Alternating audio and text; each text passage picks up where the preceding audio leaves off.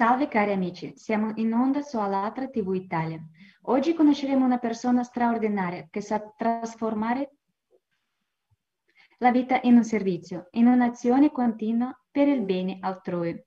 Ma perché così tante persone di buona volontà, tante organizzazioni di beneficenza e volontariato, noi ne sappiamo così poco delle azioni che loro stanno svolgendo?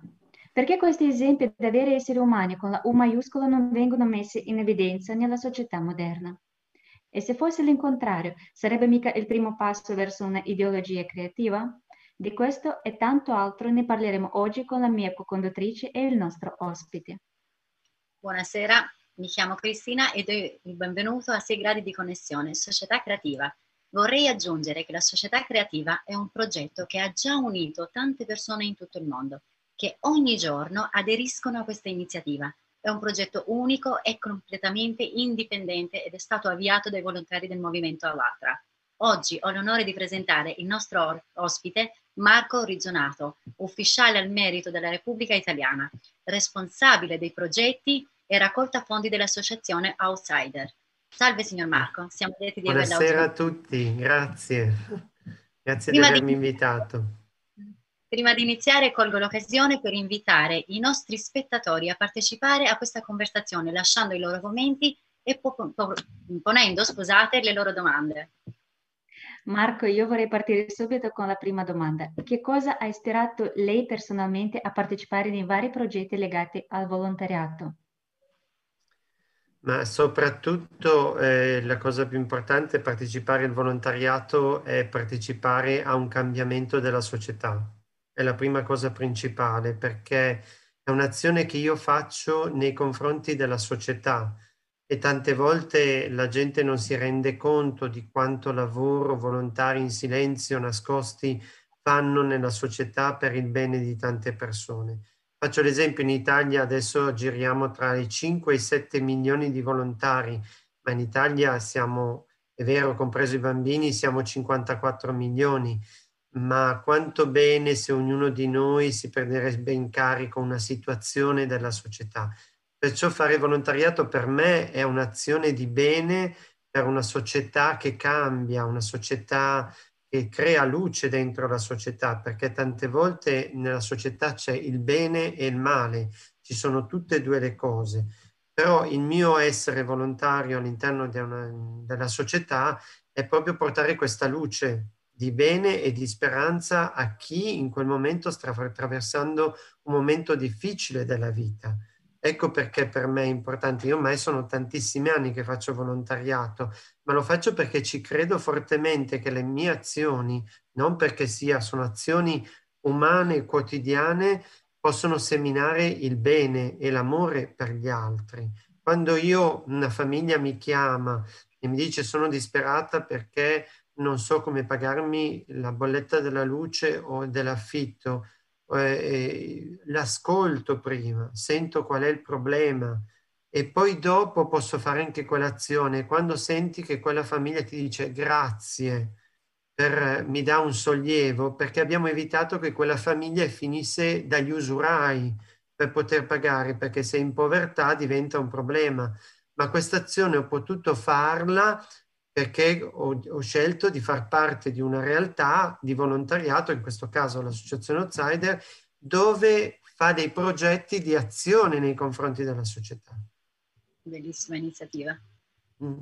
Quanto è importante secondo lei cominciare a trasformare il formato della nostra società da quello consumistico in cui ci troviamo attualmente a quello creativo, dove al primo posto sarà la vita umana, dove nessuno potrà violare i diritti e la libertà degli altri, dove sarà garantita soprattutto la sicurezza umana.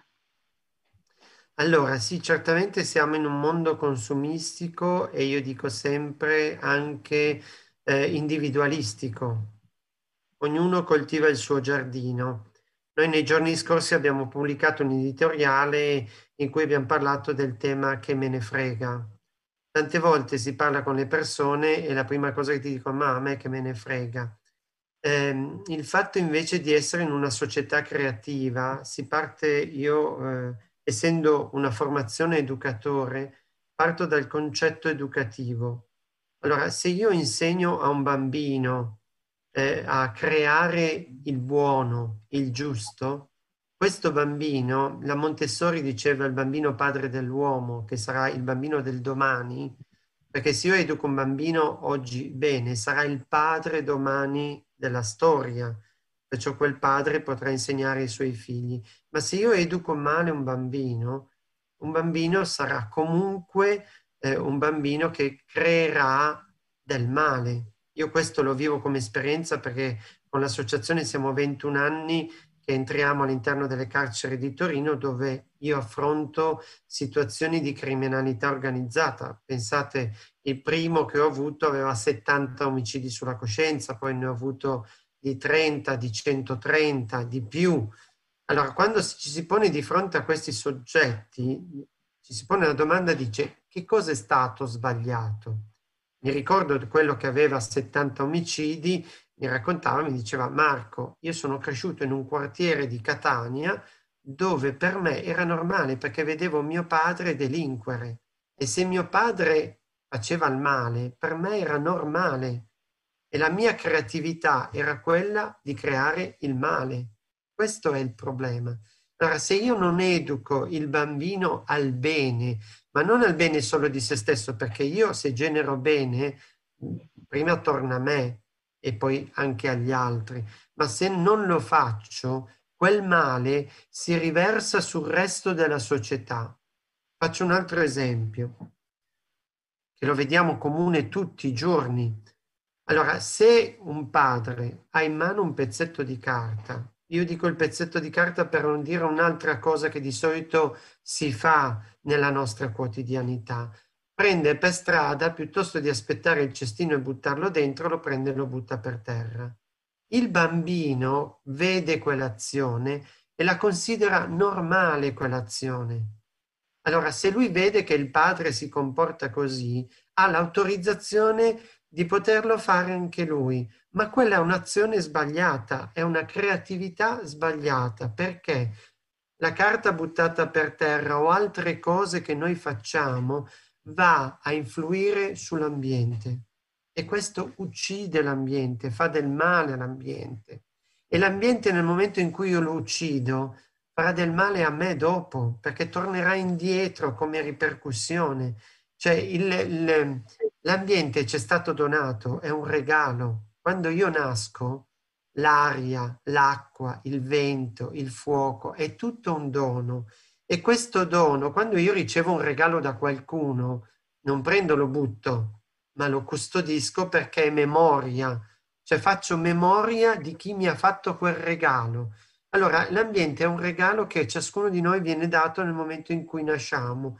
Nel momento in cui nasciamo, quel regalo io lo devo custodire, ma se io non lo custodisco quella cosa, degenera e prima o poi l'ambiente poi paga la cosa perché io lo vedo, mi arrabbio anche per strada, poi sto zitto perché se no dovrei veramente eh, comportarmi male, ma non devo farlo.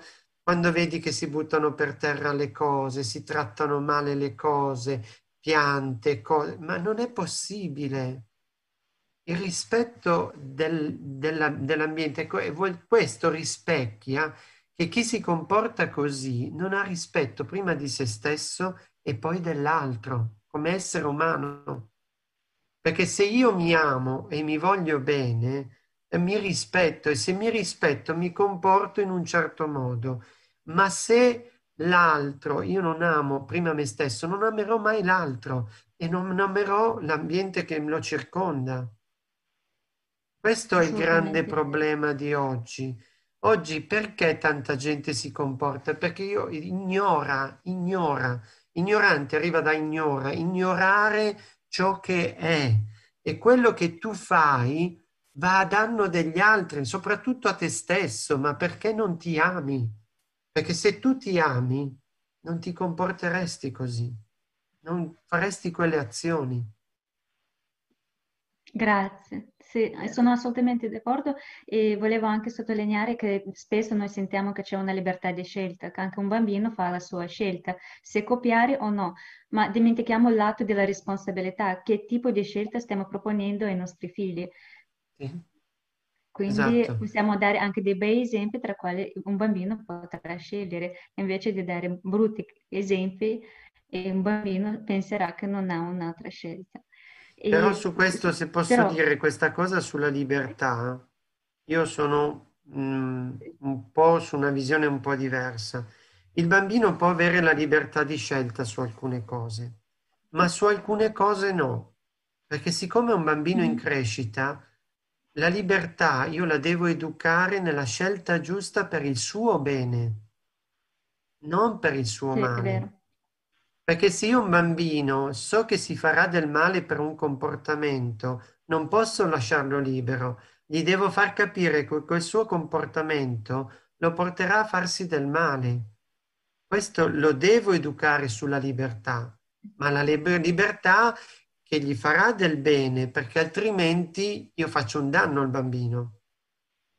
So se sono stato chiaro. Sì, assolutamente sì. vero. Infatti sull'ideologia creativa ne parleremo più avanti, sì. ma adesso vorrei eh, farvi un'altra domanda. Se, eh, se avesse la possibilità di trasformare la nostra società, da chi dalle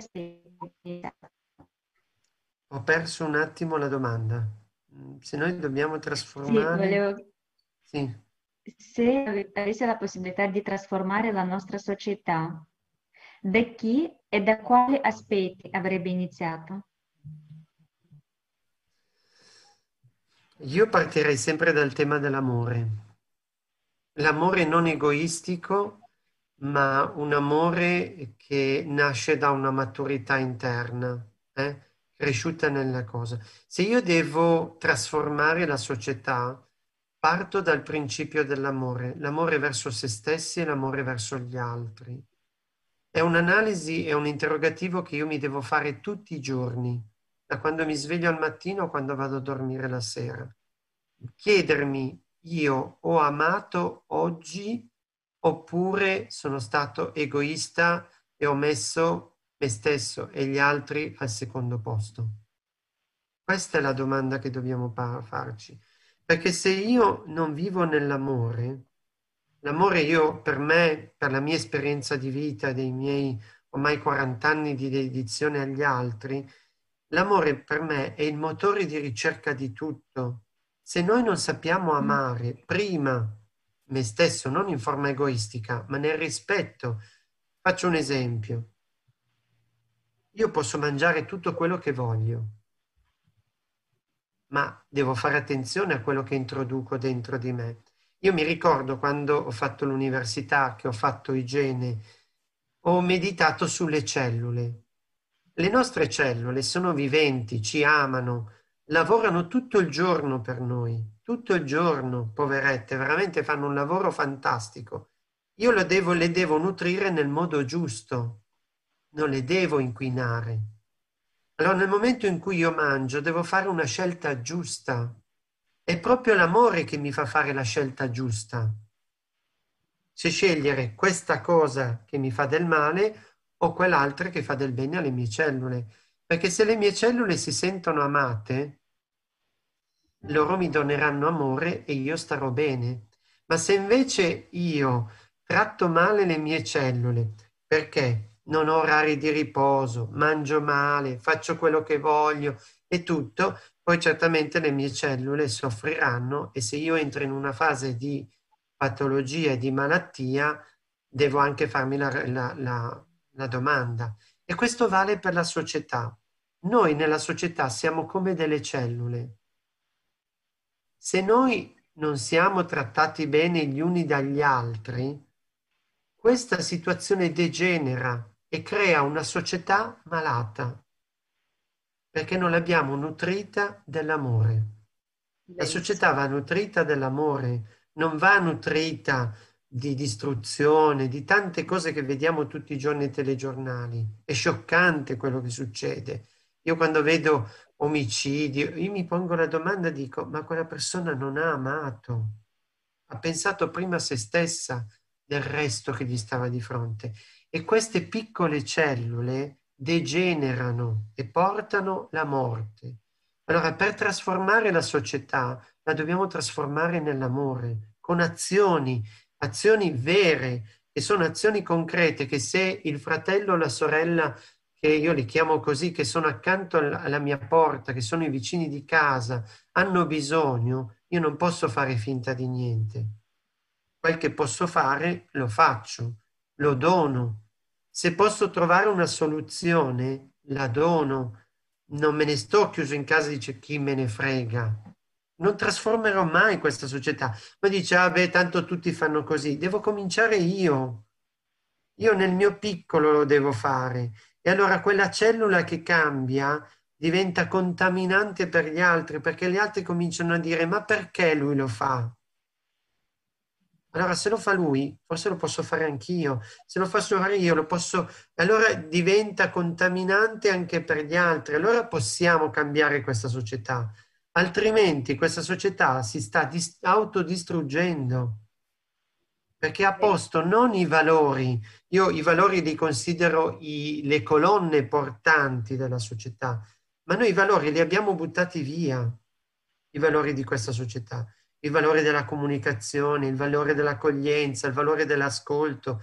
Noi usciremo con un redazionale venerdì sul tema dell'ascolto. Quante volte noi diciamo non ho tempo, scusami, ma non abbiamo più tempo di ascoltare. Ma che cosa significa questo? Quando io non ho tempo di ascoltare l'altro, significa che mi sono chiuso in casa e l'altro per me non esiste più esisto solo io, non ho tempo. Oggi si dice non ho tempo, non ho tempo. Ma come mai non abbiamo tempo? Perché? Perché non sappiamo gestirci bene la vita. Quante volte si prova a telefonare a qualcuno o mandare un messaggio, non si risponde. Non ho tempo, ma non hai tempo per rispondere oggi che ti mettono le faccine, ti mettono di tutto e di più non hai tempo di mettere un cuoricino o qualcosa e dire grazie. Ma quante volte noi diciamo grazie nella nostra giornata? Quante? Pochissime volte. O quasi niente tante volte. Dire grazie per quello che facciamo, grazie perché mi hai ascoltato, grazie perché hai fatto qualcosa, ma grazie perché esisti, perché ci sei. Proviamo a dirlo al marito, alla moglie, ai figli, grazie della tua esistenza, che sono frutto dell'amore. Quante volte lo diciamo questo? Mai, mai. Bellissimo. Dobbiamo imparare. Grazie Marco. Sì. So che uno dei progetti che state realizzando è come una piccola società creativa. Potrebbe raccontarci qualcosa al riguardo? Allora, uno dei piccoli, bisogna vedere quanti, perché sono tanti progetti che, che e purtroppo il problema sono io perché la Presidente con Tamara si spaventano quando io dico ho pensato qualcosa, perché sanno già che ho combinato qualcosa in mia testa. Allora, ehm, noi abbiamo in questo momento un progetto molto grosso, non ambizioso perché mh, cammina secondo quello che arriva dalle donazioni. Allora, a marzo abbiamo pensato che la situazione attuale che sta accadendo avrebbe degenerato soprattutto a livello sociale sulle famiglie. È cosa che non se ne parla molto nei telegiornali. Si parla molto di sto cavolo di virus, ma non si parla della povertà che sta generando. Allora, dalle ultime statistiche, ormai stiamo arrivando al 45-50% di povertà in Italia.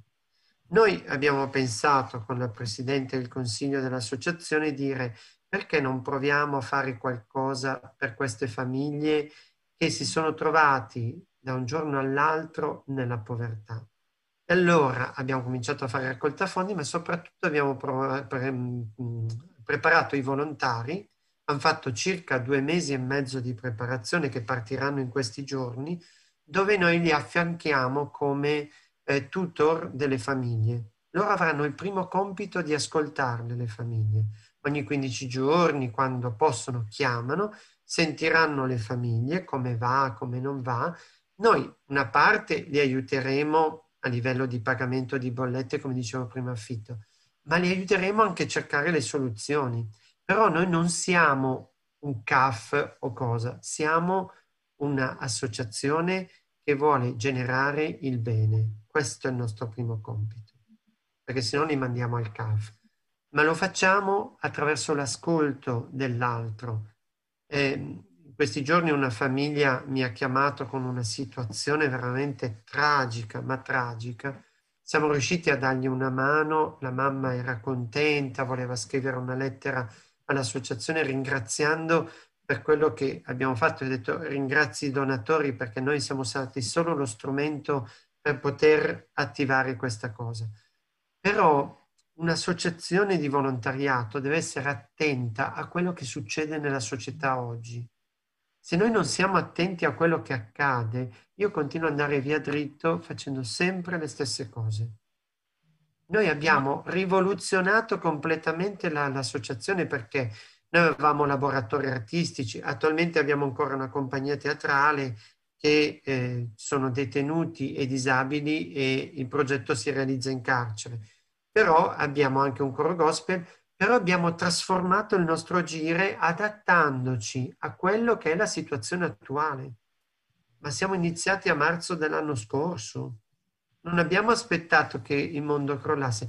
Però noi siamo piccoli, non, comunichiamo con quello che abbiamo intorno e portiamo a casa quello che possiamo. Però crediamo profondamente che se io, associazione locale, piccola, nella città di Torino, faccio quel pezzetto, è una goccia nel mare, ma è una goccia. Però se io me ne frego, quella goccia non c'è. Verissimo. Ed è una goccia, una goccia di cambiamento. Ecco perché diciamo alla gente di aiutare le associazioni locali, piccole, quelle che sono lì, perché tante stanno morendo in questo momento. Stanno morendo perché non hanno la visibilità, non stanno sui social, non sito e non hanno più gli eventi. È un anno che sono chiusi e, e molte stanno ormai morendo.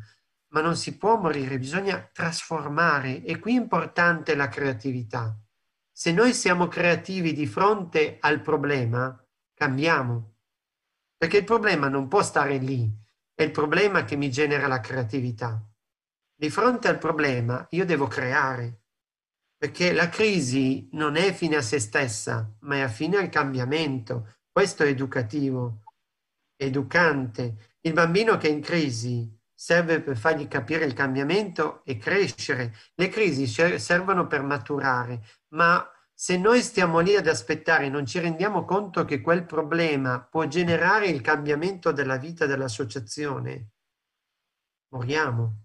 Questo è importante e noi ci siamo lasciati provocare pur sapendo che dovevamo cambiare delle cose della nostra vita come associazione e le abbiamo cambiate e devo dire che comunque questo cambiamento ha generato in noi serenità e la voglia di continuare, di andare avanti, anche se è una lotta quotidiana, tutti i giorni, tutti i giorni.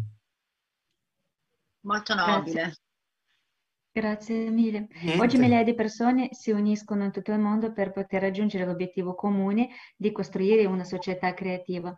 Io vorrei far vedere un piccolo video tratto dalla conferenza che abbiamo realizzato il 20 dicembre 2020 eh, che si chiama Società Creativa Insieme, possiamo farlo e tocca proprio questo argomento che lei ha sottolineato. Adesso chiedo al nostro supporto tecnico di far partire il video e poi ne parleremo ancora.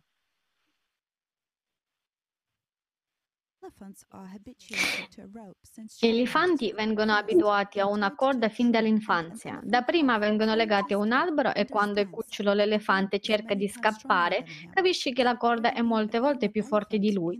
Poi quando diventa adulto non fa nemmeno più tentativi per liberarsi, perché pensa che la corda è più forte e vincerà comunque. Quando già un umano, che beh, la forza di un umano e di un elefante non sono paragonabili, ma un elefante si sottomette comunque a un umano. Immaginate un uomo comune, magro e piccolo, conduce un elefante con una corda. Perché? Perché l'elefante crede che la corda lo stia trattenendo. Amici, noi qui abbiamo la stessa cosa. Nulla ci trattiene se non la nostra corda immaginaria. E vorrei solamente aggiungere, amici, smettiamola di fare gli elefanti stupidi e diventiamo gli esseri umani.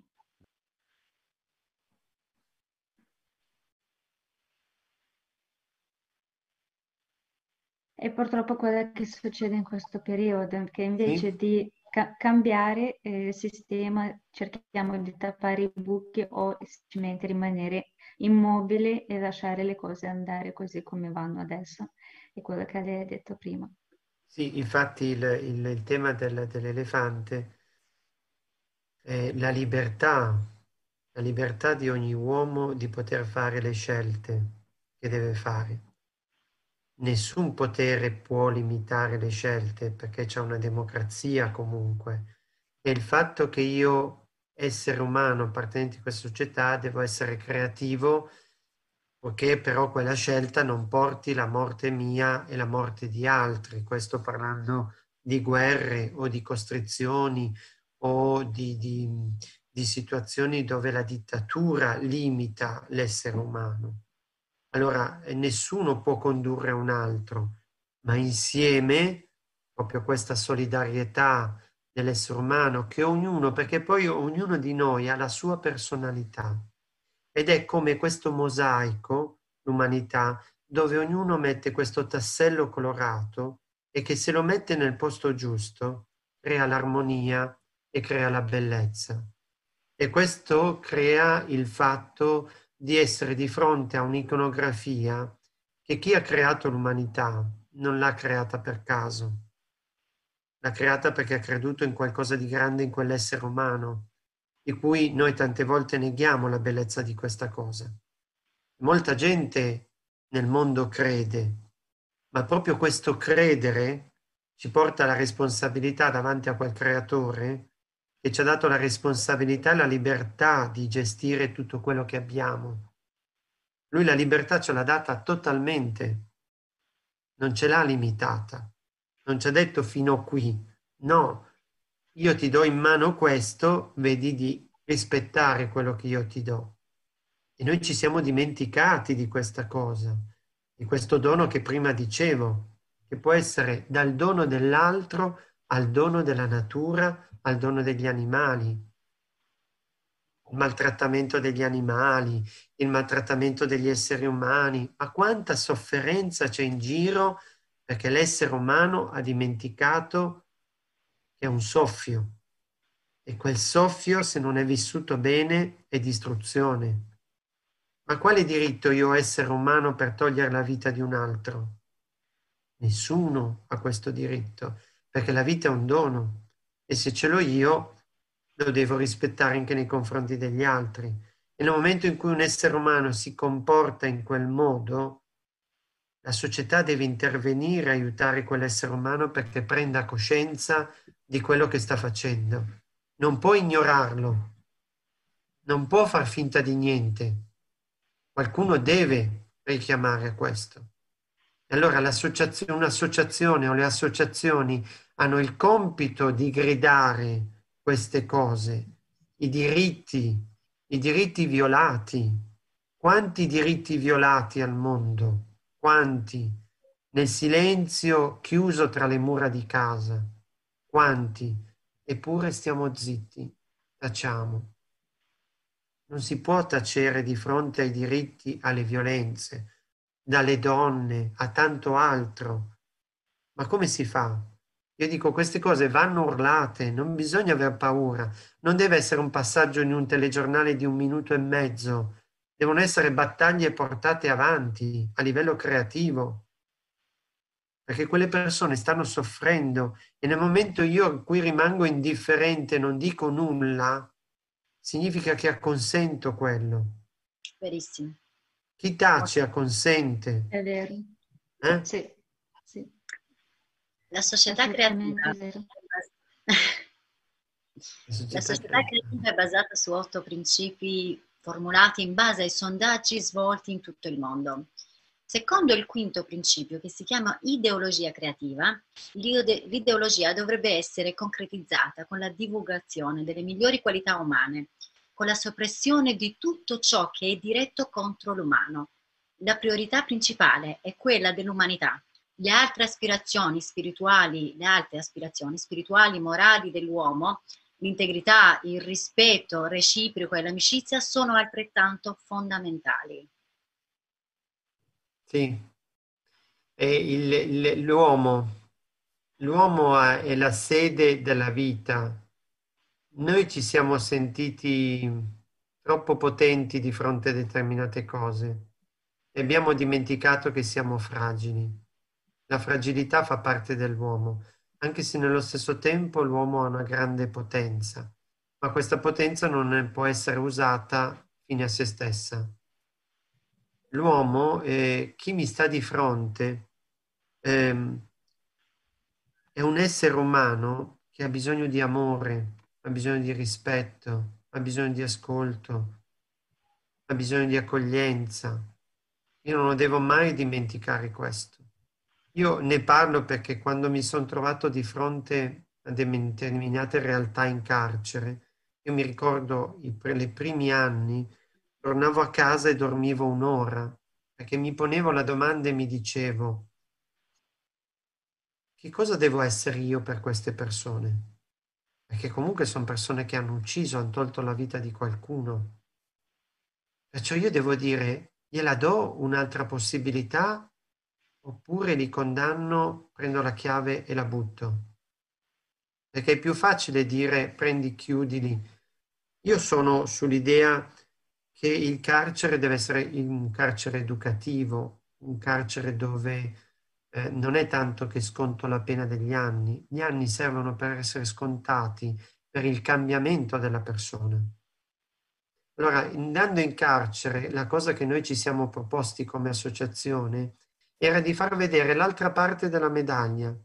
Se tu avevi la parte della medaglia in cui hai fatto del male, io ti faccio vedere l'altra medaglia che è quella della solidarietà, portando i volontari con i disabili. Facendo questa esperienza, loro si ponevano la domanda e dice, ma perché lo stai facendo? Perché lo fai?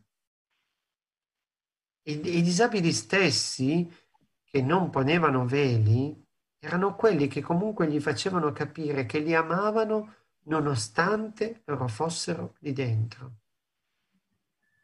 L'amore trasformante, perché è l'amore che trasforma. L'amore di una madre nei confronti di un figlio che fa di tutto e non ascolta, quell'amore prima o poi vince.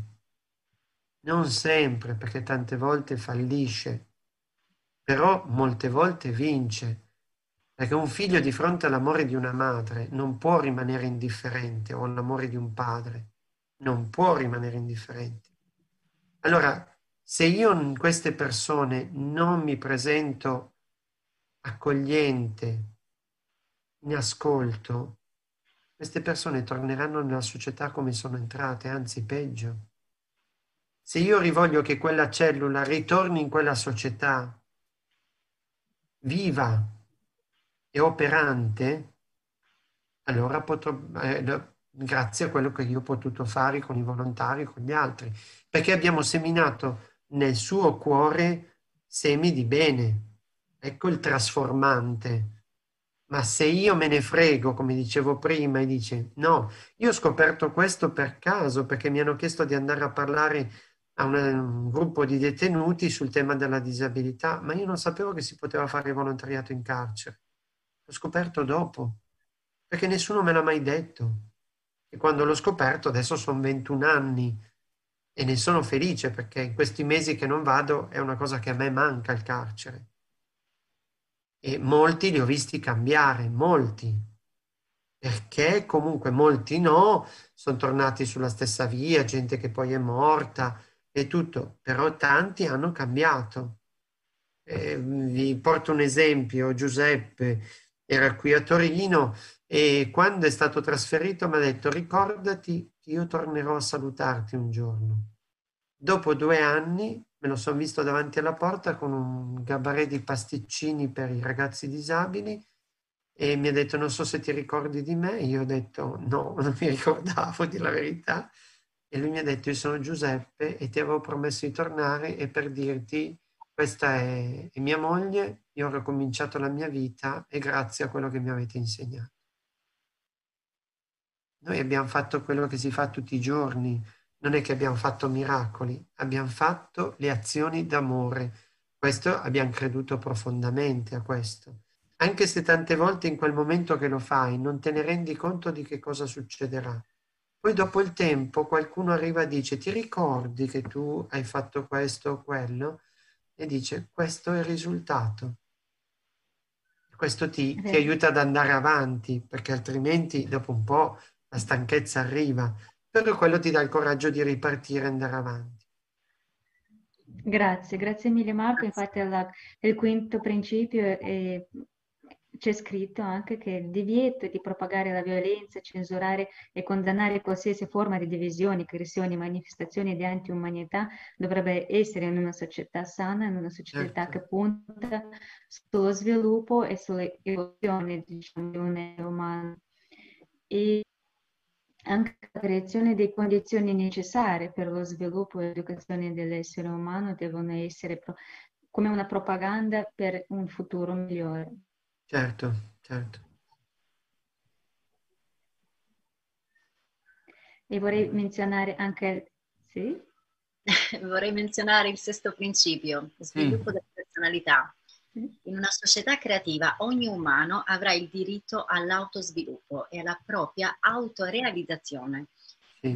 L'istruzione dovrebbe essere gratuita e accessibile a tutti e dovrebbero creare le condizioni e le opportunità per, per la realizzazione della creatività e dei talenti umani.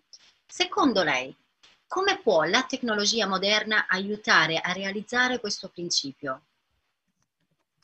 Allora, soprattutto l'istruzione è per tutti gratuita e non esiste istruzione di tipo A o di tipo B. Esiste l'istruzione, perché se noi distinguiamo l'istruzione tra chi, perché ha possibilità economiche di essere educato in un certo modo, e chi è nella povertà in un altro. No, perché ogni bambino c'è un, nascosto un Einstein, chi lo sa. Se noi lo sviluppiamo e lo aiutiamo, quel bambino potrà essere una realtà del futuro di questa società e fare del bene a questa società. Allora, eh, il fatto dell'istruzione è importante, eh, dicevo prima gratuita, ma come fare istruzione? L'istruzione non è solo far passare dei concetti, l'istruzione è far passare la vita, la scuola è fondamentale per far capire l'importanza di essere parte di una società. Una scuola che non insegna l'essere parte di quella società e di quanto io ho la responsabilità di essere parte di quella società, ha solo passato dei concetti, non ha passato dei valori. Io posso insegnare tutto quello che voglio, dalla matematica alla geografia, ma un insegnante che non passa mentre spiega il valore della matematica, il valore della geografia, non ha trasmesso ai bambini il valore di cui è importante che lui domani dovrà ricordarsi. Perché se lui sceglierà di fare l'ingegnere, deve capire che il valore dell'ingegnere deve fare del bene agli altri e i progetti che farà dovranno essere progetti di crescita dell'umanità. Questo vale per qualsiasi campo professionale, ma anche io parlo del, di chi pulisce le strade o svuota i bidoni. Il fatto di farlo bene vuol dire dimostrare a questa società l'amore per la società. Quando vediamo in giro una città sporca, non curata, non è amore, il mio lavoro, qualunque esso sia il mio lavoro, che non è denigrante qualsiasi tipo di lavoro, perché non è perché è una laurea sei importante o se pulisci la strada o fai le pulizie sei meno importante. Qualsiasi lavoro importante se fatto nell'amore. Il pulire una casa, un ambiente, degli uffici fatti con amore hanno un timbro diverso che fatte le cose solo per ricevere la, lo stipendio a fine del mese. Sono due cose completamente diverse. Tutto e avere... Sì. E, e, questa è la, è la, cosa importante. Qualsiasi cosa io faccio, ma anche a casa, se io cucino, se io pulisco, se le cose le faccio nell'amore, le faccio in modo diverso. Altrimenti le faccio perché devo farlo. Allora vado a lavorare con fatica, faccio le cose con fatica, ma quanta gente va con fatica a lavorare, ma soprattutto anche perché magari non, non c'è anche un riconoscimento. Quanti datori di lavoro danno valore ai propri dipendenti? Quanti? Dare valore ai propri dipendenti significa aiutare la crescita di quel lavoro. Perché se io do valore al dipendente che lavora con me, lui darà il massimo.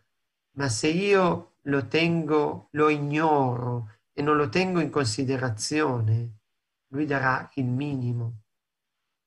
Questo è bello, come anche l'introduzione dei disabili al lavoro, un, un tema grosso e fondamentale. Ma perché non vengono inseriti i, i disabili al lavoro? Tante aziende pagano le tasse. Ma perché non vengono preparati dei tutor all'interno delle aziende?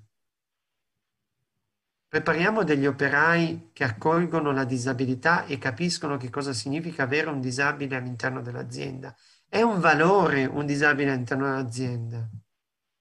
Io conosco storie che quando è stato inserito un disabile nell'azienda, l'azienda ha cambiato lo stile di vita, perché quel ragazzo ha portato la ventata dell'amore dentro l'azienda, ha cambiato gli operai. È questo che non si crede oggi. Anzi, continuiamo a tenerli nel ghetto, chiusi a casa, piuttosto paghiamo la tassa piuttosto di fare gli inserimenti. E se dobbiamo lo facciamo, vabbè, è fatta. No, non, io non ci sto sta roba qua. È anni che io lotto su questa cosa, ma non riesco a essere ascoltato, ma continuerò a gridare lo stesso. Il valore della disabilità all'interno del lavoro. È una cosa enorme. Ma Marco, ma secondo, secondo te su quale valore devono essere mh, basati i rapporti tra le persone per creare queste condizioni?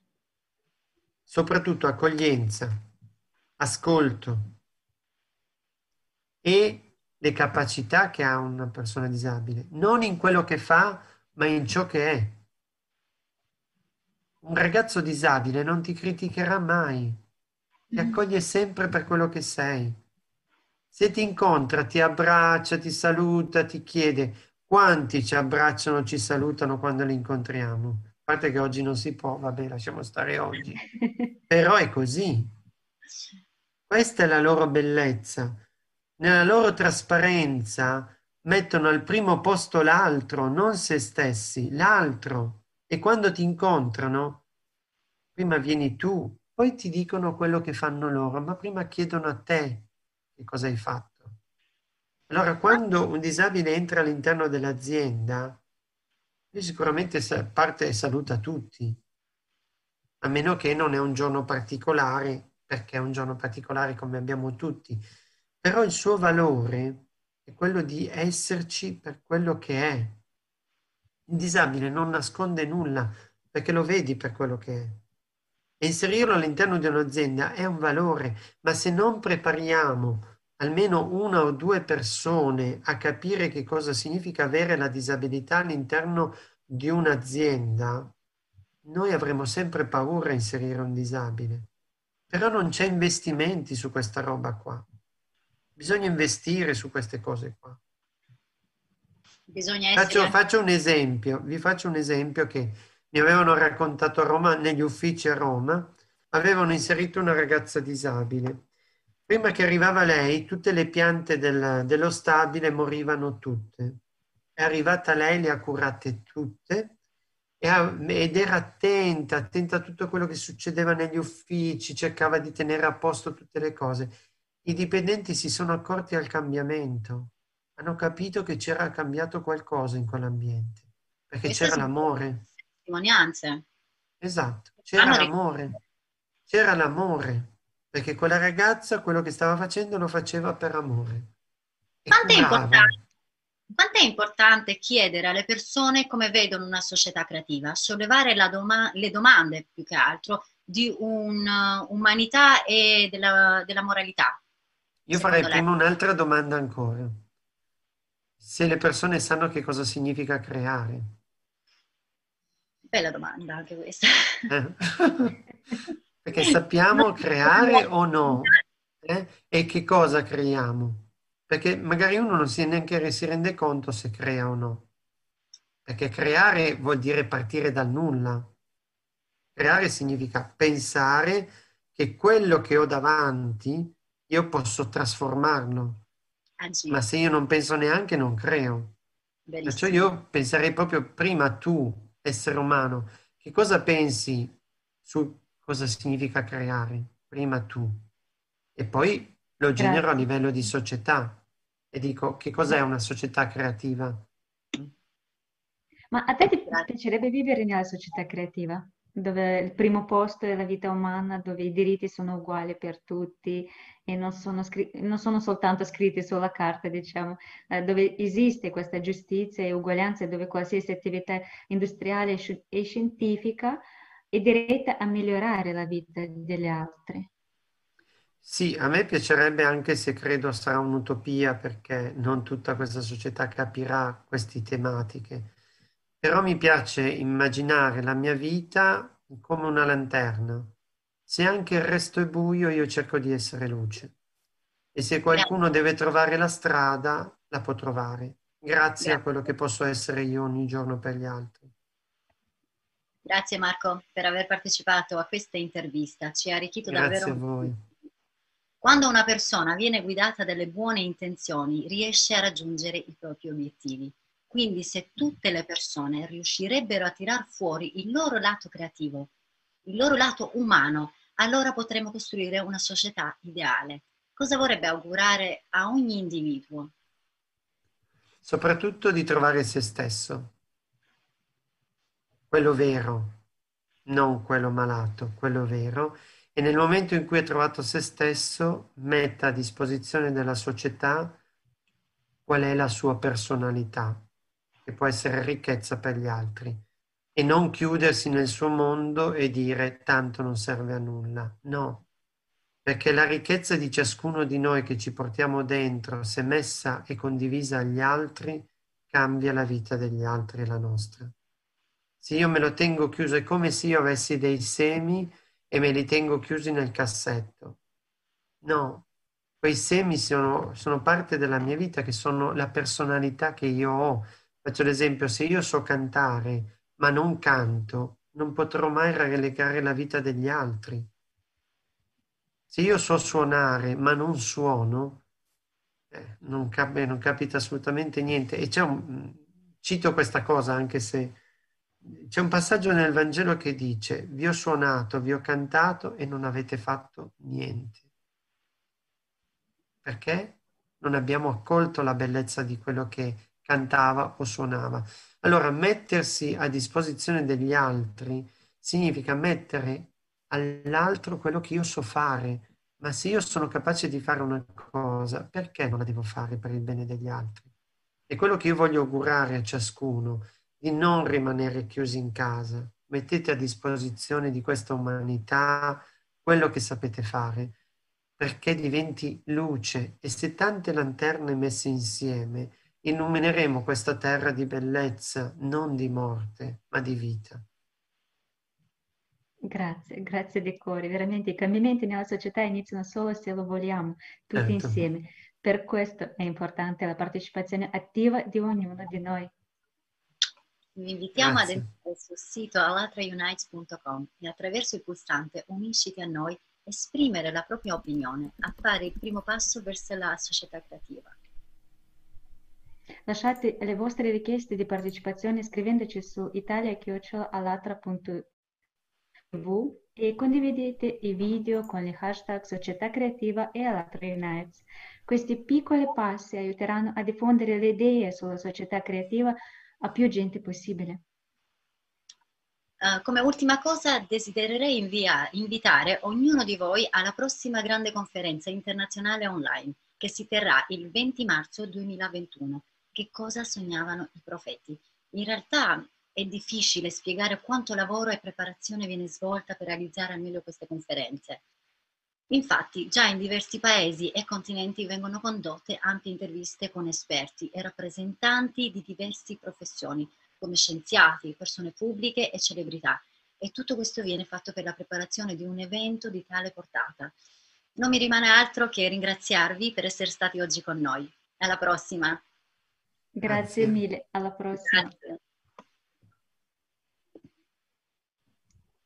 Immagina un mondo dove regna la giustizia, bontà ed uguaglianza, dove tutti vivono in benessere ed abbondanza, dove si può tornare a casa in una strada buia senza aver paura, dove non devi sopravvivere e puoi vivere e respirare liberamente. Non è di questo mondo che i profeti hanno sempre raccontato? Non è questo il mondo che da tanto tempo sogniamo? Ma chi lo costruirà se non noi? Il 20 marzo 2021 alle ore 16 si terrà la terza conferenza online internazionale sulla piattaforma alatraunites.com, società creativa Che cosa sognavano i profeti, organizzata per l'iniziativa di milioni di persone da tutto il mondo. Unisciti alla trasmissione in diretta e invita i tuoi amici ad unirsi. Costruiamo insieme il mondo dei nostri sogni.